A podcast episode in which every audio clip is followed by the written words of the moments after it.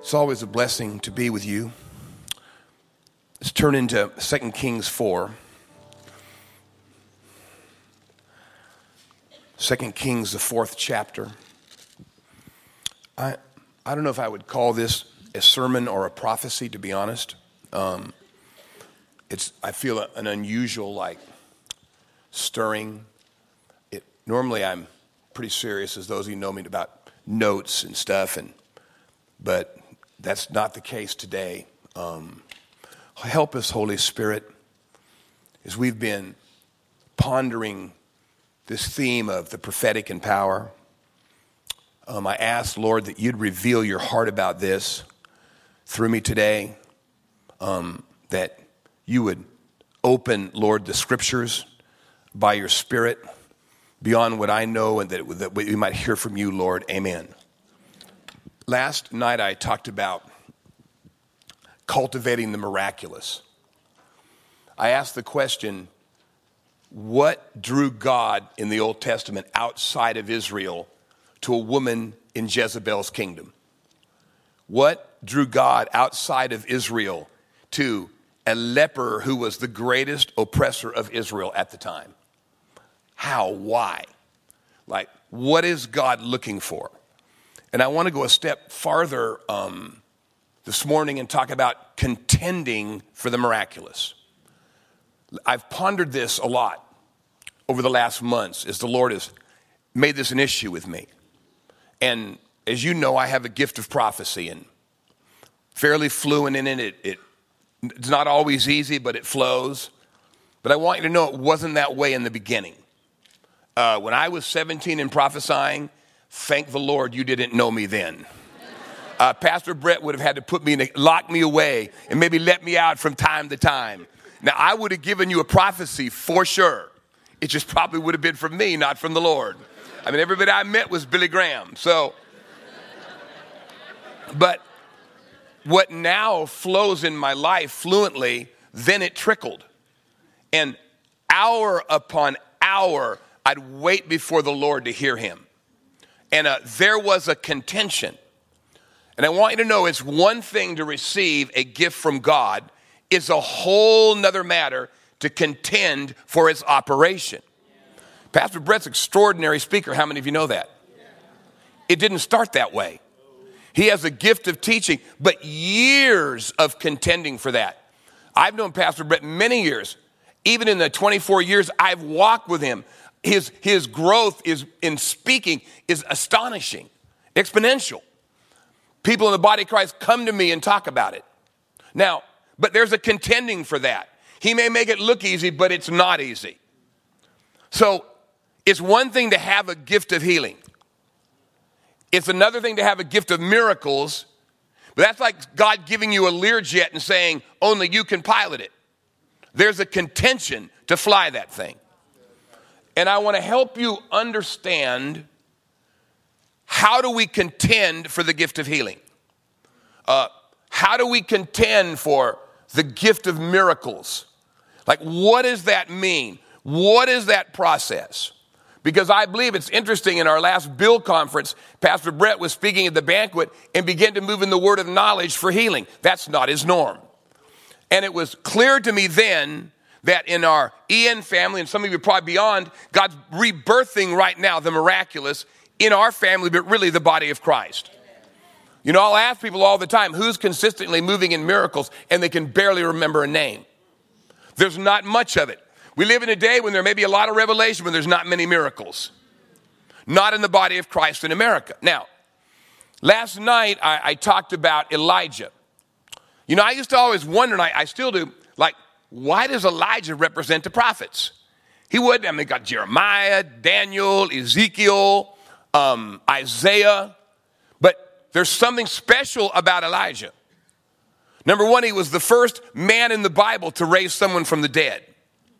And God thinks so much about him that he came, he brought him back in the New Testament to pray over his son, and we see him in the book of Revelation. He was also unusually the only prophet we know in the Old Testament that not only passed along his mantle, but his disciple was greater than he was. There may be some obscure things I don't remember, but he, he did something we don't see. Like there was a healing movement in America in the 1950s. Astonishing. Oral Roberts, all these guys crisscrossing America with power and miracles. There are probably about 100 of them to 200. Where are they today? Gone, and not one of them seemed to pass the mantle. So, whatever we now birth, if we don't learn to pass it, if we don't learn to disciple people in the miraculous, it'll die when we die. Now, in prophecy, we do better. You know, Jim and I and others, Reggie, AJ, others. I mean, we're seeing lots of people that prophesy, and that's a wonderful thing. But let's talk about this miraculous. Now, it's interesting to me, only two men in the Old Testament ever raised someone from the dead. And one was Elijah, the other was Elisha. He had a double portion. He raised one person from the dead, but there was another resurrection associated with his death. A dead man was thrown into his tomb, and God raised him from the dead. Was there some, was, the gift of miracles living in that tomb? No, but I believe God by his Spirit wanted to remind them, my prophet spoke right. Yes. Now, the second thing we find is that both of these prophets raised someone from the dead in a home they were living in. Elijah had moved in, Elisha kind of his home away from home, and when he would come, they'd created space for him. And it's interesting to note that these deaths touched these prophets like no other thing. Elijah was almost frantic. I mean, he, remember, he consumed, fire consumed people that aggravated him. I mean, everyone was afraid of him. By the time three companies of soldiers were killed, they said, please don't kill us, just come. I mean, no, I mean, you never see a, they, he's scared of him. But when that old woman's boy died, he, it broke him. It broke him. Why? He lived there, knew their pain.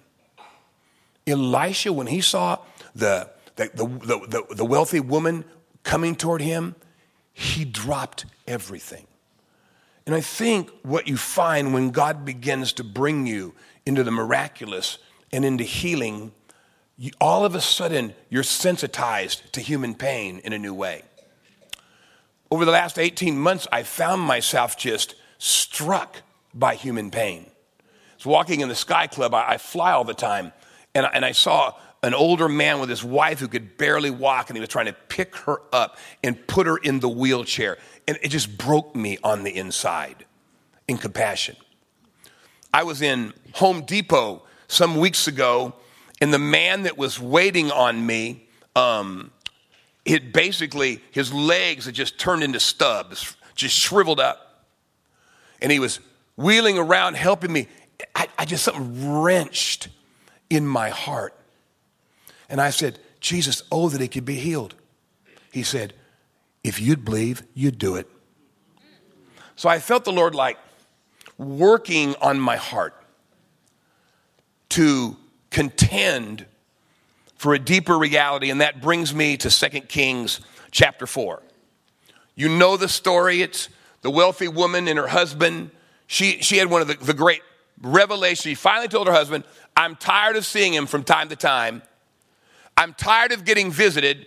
Perhaps if we made space in our home or our life for him, he'd stay here from time to time. And there's no doubt God wants to bring us all from visitation to habitation. God wants us to have more of his presence, more of his power, more of his life. Of course, she created space for the prophet. And in those days, the prophets represented God in a way we don't even see it today. And they spoke for God. People didn't have the Holy Spirit living in them like we do. So the he lived there, and sure enough, one day he began to discern, and, and his servant helped him, that she was barren and her husband was old and she was in distress. He spoke out to her and he said, This time next year, you're going to have a baby. She said, Don't deceive me, don't lead me. Many people stop believing not because they have unbelief, because it hurts so much to believe and not get it. He touched that pocket of pain. She had that baby. And we know the Bible says when he was finally old enough to go to work with his dad, finally old enough to go out with the, the reapers, he screamed, My head, my head, One thing for sure, her husband wasn't as spiritual as she was. He said, My God, bring mom. I don't know what to do with him. And the Bible said she held him all day and he died in her lap. Now, this was serious because it had been a miraculous birth. The, the, the, prophet in all of Israel had spoken it. And unlike her husband, who was just ready to bury him, she refused to bury him. And at that moment, she took this dead boy, her dead dream, and she ran right up the stairs to the place she'd prepared for God and his prophet. And she laid that boy right on the bed where the prophet had been sitting when he spoke to her. And there's some, a lesson for all of us in that. When be careful about burying your miracle too quickly. Be careful. Now, child grew. Father, so father told the servant, I'm that around there in verse 18, carry him to his mama. After the servant had lifted him up, carried him to his mother, the boy sat on her lap until noon and died. She went up and laid him on the bed of the man of God, then shut the door and went out.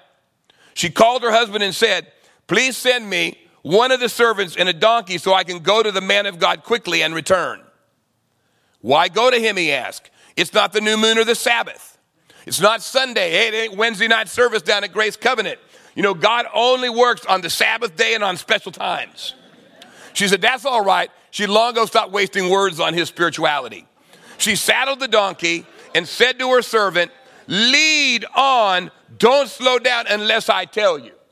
Now, there's a sense of urgency in this passage that is unusual.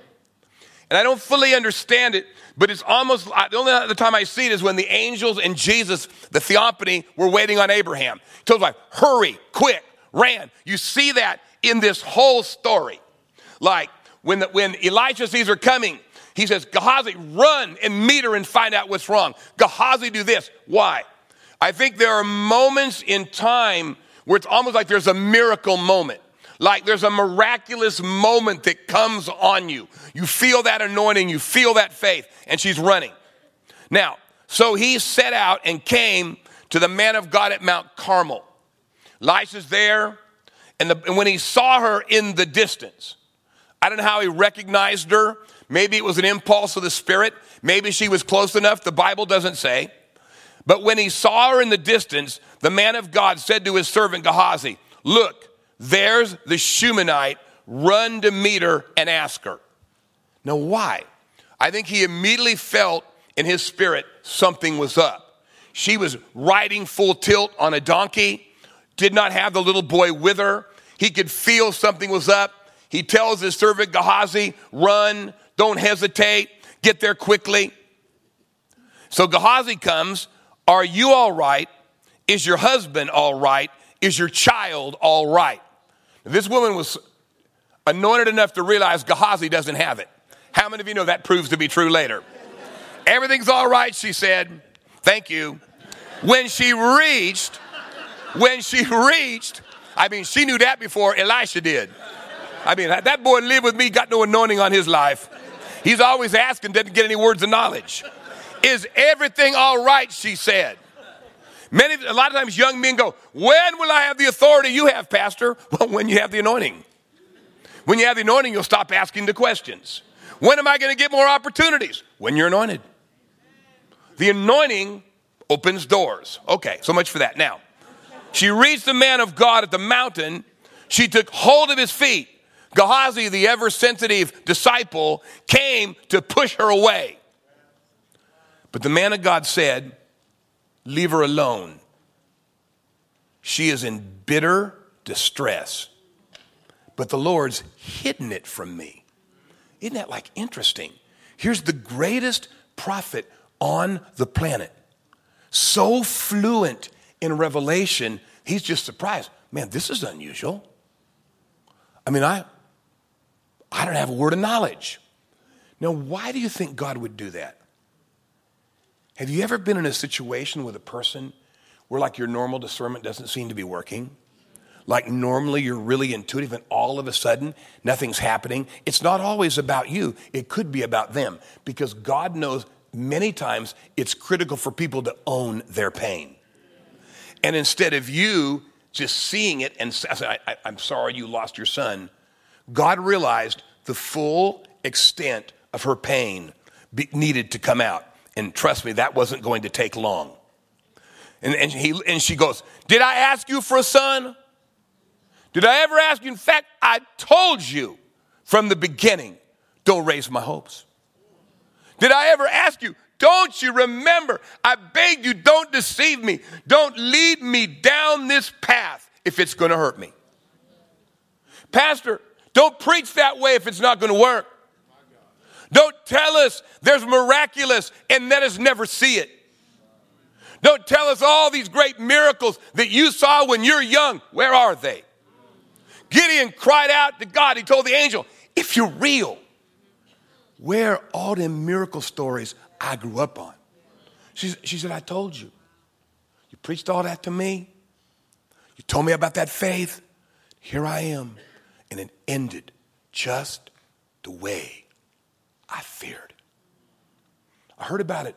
I mean, I went to one of the spirit filled churches, heard about all the gifts of the Spirit, went to all the classes. It's dead now. I believed, but now it's dead. I think we've got a generation right here in America seething in some pain. We got a millennial generation deep down saying, Show us this stuff. These things that are in the Bible. You can feel it. Elijah said to Gehazi, Tuck your cloak into your belt and take my staff, the sign of my authority, the sign of my anointing, in your hand, and son, run. We have a moment here. Don't greet anyone you meet. In the Middle East, greetings were big deals. And if anyone greets you, don't answer. Lay my staff on the boy's face. Now, what is happening here? Why didn't Elisha go himself? You know, some say he sent his staff on, kind of like, um, you know, I'm coming, I'll get there. I tend to believe, you remember when Moses did the first great miracle, he handed that staff to Aaron.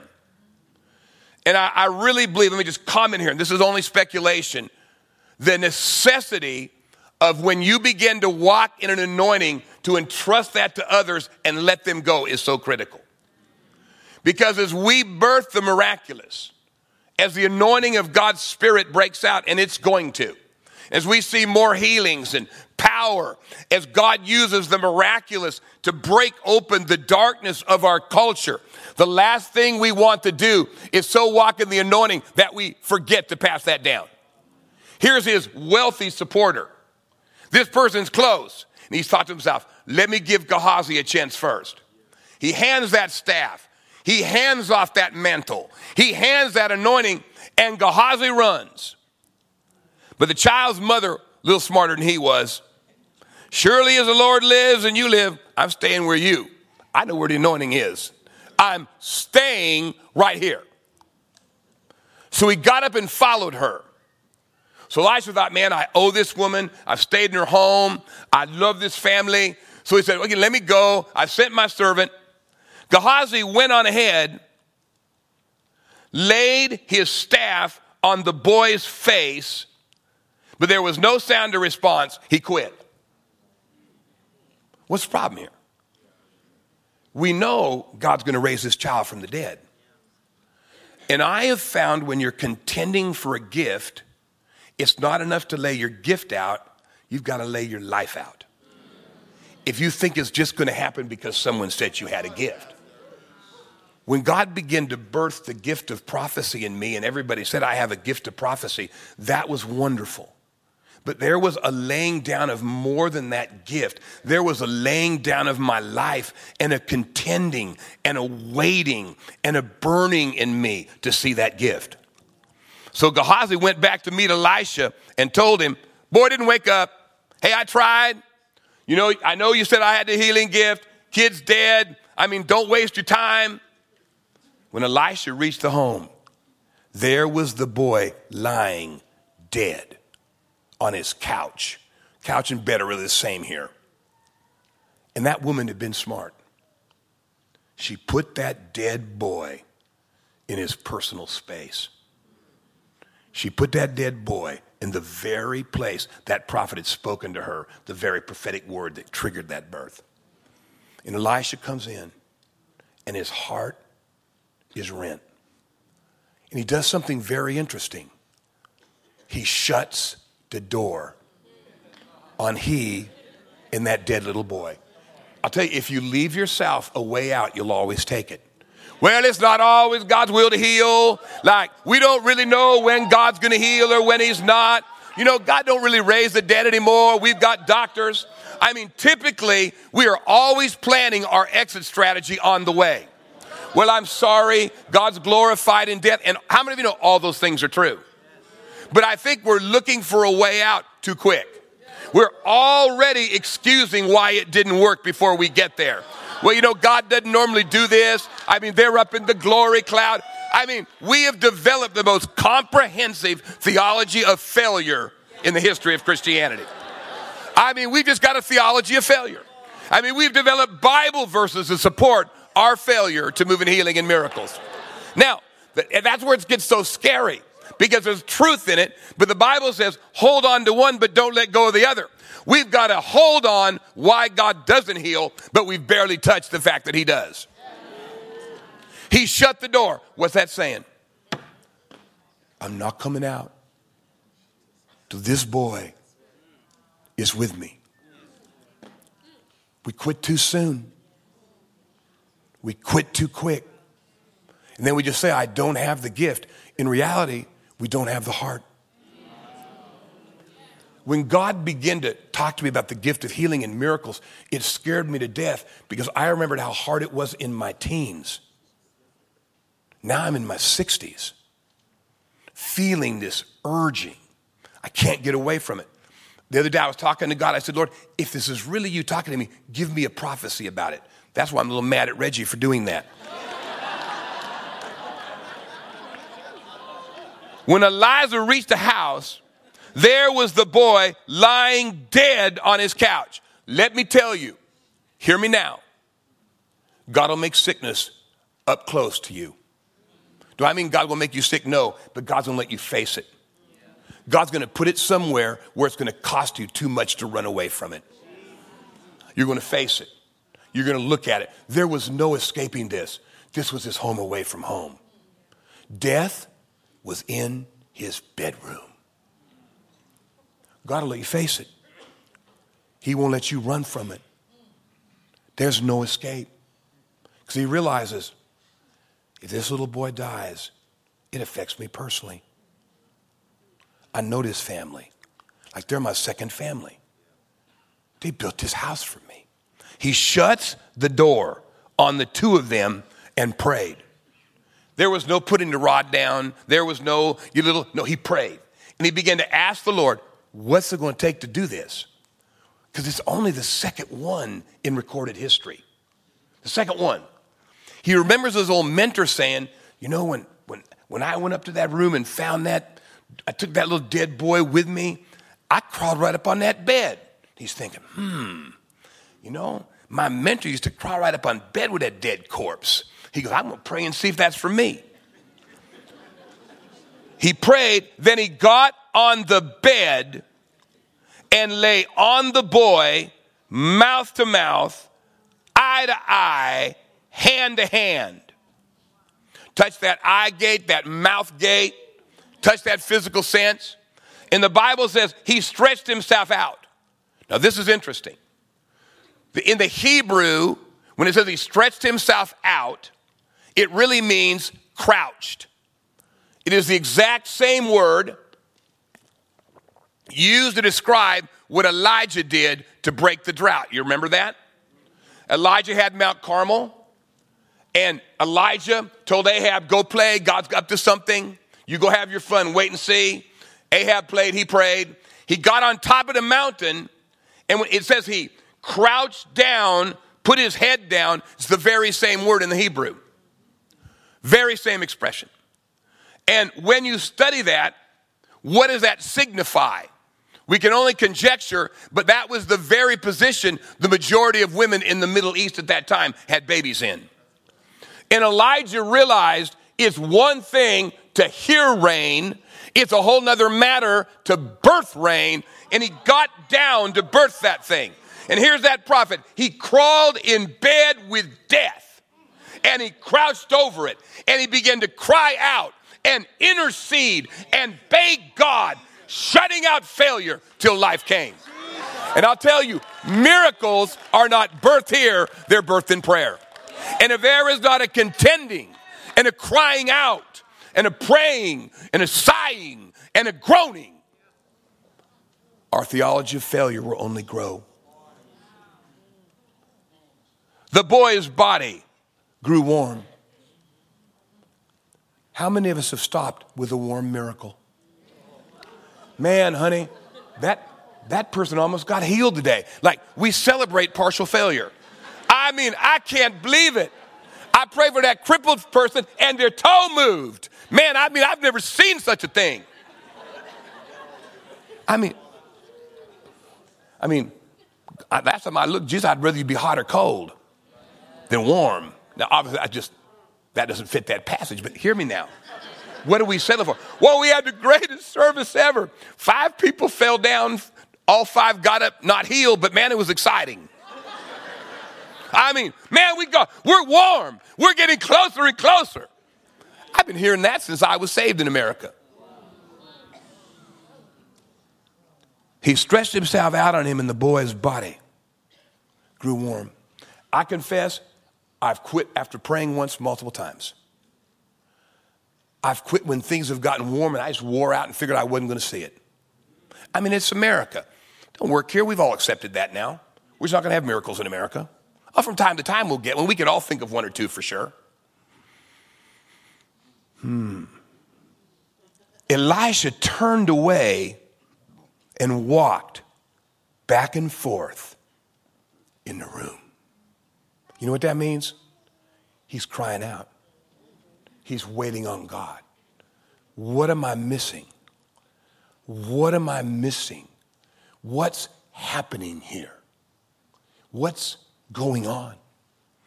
I probably just walked out and said, Man, I'm sorry. His body's a little warm. I don't know what to say. Hmm. I, not him. He determined Death's come to my personal space. I'm shutting my excuse is out. Bible didn't say how long he paced. Bible didn't say how long. He was like honestly a lion pacing in his cage, pacing, writhing, crying out, begging God. Then got on the bed and stretched out on him one more time. This little boy pretty hard. Like we think of stretch like he laid on him. It's almost it, that didn't work too well. It was a little teeny kid. But the same word, crouched. He crouched over him. He began to pray. He began to cry. He'd never witnessed this. I don't know about you. I've never seen a person raised from the dead. I have seen lame walk, cripples, everything. The old men of God that mentored me. Jim and I were talking. Most of the older men that mentored us had all raised the dead. And crouched down. He's crying out. And all of a sudden, the boy sneezed seven times. What was he sneezing out? Maybe just trying to get breath. Maybe he's sneezing out some sickness, some infirmity. We don't really know. But seven times is a fairly serious number in the Bible. He sneezed seven times and opened his eyes. He contended for it. He could have just said, I sent Gehazi, best I can do. He's, he's the most anointed person on my staff. But I mean, she's a big supporter. He's got to try. Goes in, and I think when he shut that door, he knew, he, he shut Gehazi out, didn't he? He thought, oh, let me shut you out, son. Didn't even bring the mother in, which is interesting. Jesus, you know, when he first started raising the dead, do a similar thing. He was like really picky who was in there. It's like when you're birthing the miraculous, there's, at least in the human sense, there's something fragile. Elisha summoned Gehazi. What do you think Gehazi thought when he came and that boy was sitting up? You would have thought a miracle would have taught that boy. Call the Shunammite. The last time he had said that was when the miracle was conceived. You remember that? He told Gehazi, What can we do for her? She was downstairs. He said, Gehazi, call the Shunammite. She's downstairs. And Gehazi came out, Come up. And that moment flashed. I remember the first time they called me up. Until you build up, you'll never go up. Till you make a place for the miraculous, She may not find it. She walked up those stairs. God said, Go in. Go in. She walked in. And there was her boy. She fell at his feet, bowed to the ground, took her son, and went out. You ever preside over a child's funeral? I have. Brett has. And we know some people just die. God's, we know that. That's reality. But I'm a lot better at explaining why miracles don't happen than I am explaining why they do. I'm prophesying to you. There are multiple gifts of healing and miracles in our family. They just have to be contended for, believe for, cried out for. Culture's broken. I appreciate apologetics. I really do. It really extraordinary. But we need apologetics and power right now. There's no better apology for the living God than a, de- than a dead person living, or a blind person seeing, or a cripple walking. That will at least momentarily suspend unbelief so the truth can penetrate. Holy Spirit, help us starting with me. I have a whole theology of why I don't see miracles. I've said for years, well, it's not my gift. I've got a gift of prophecy. Where's all the healers? Why not? You know, I've, I've had every excuse. And now you stuck it right in my face. And I pray, Lord, you'd give me at 63 strength to contend for the miraculous. I need supernatural strength to contend for it, to believe for it. I'm just asking for it. I thank you for Jim and Pastor Brett and our whole generation. We've seen much. I thank you for the generations coming up the Reggies, the AJs, the Chris's, and this whole generation, the Donnies coming up. We want to contend for your best in a culture which says with Gideon, Where are all the stories we heard? Where are all those things? Help us, Jesus, to contend for your best.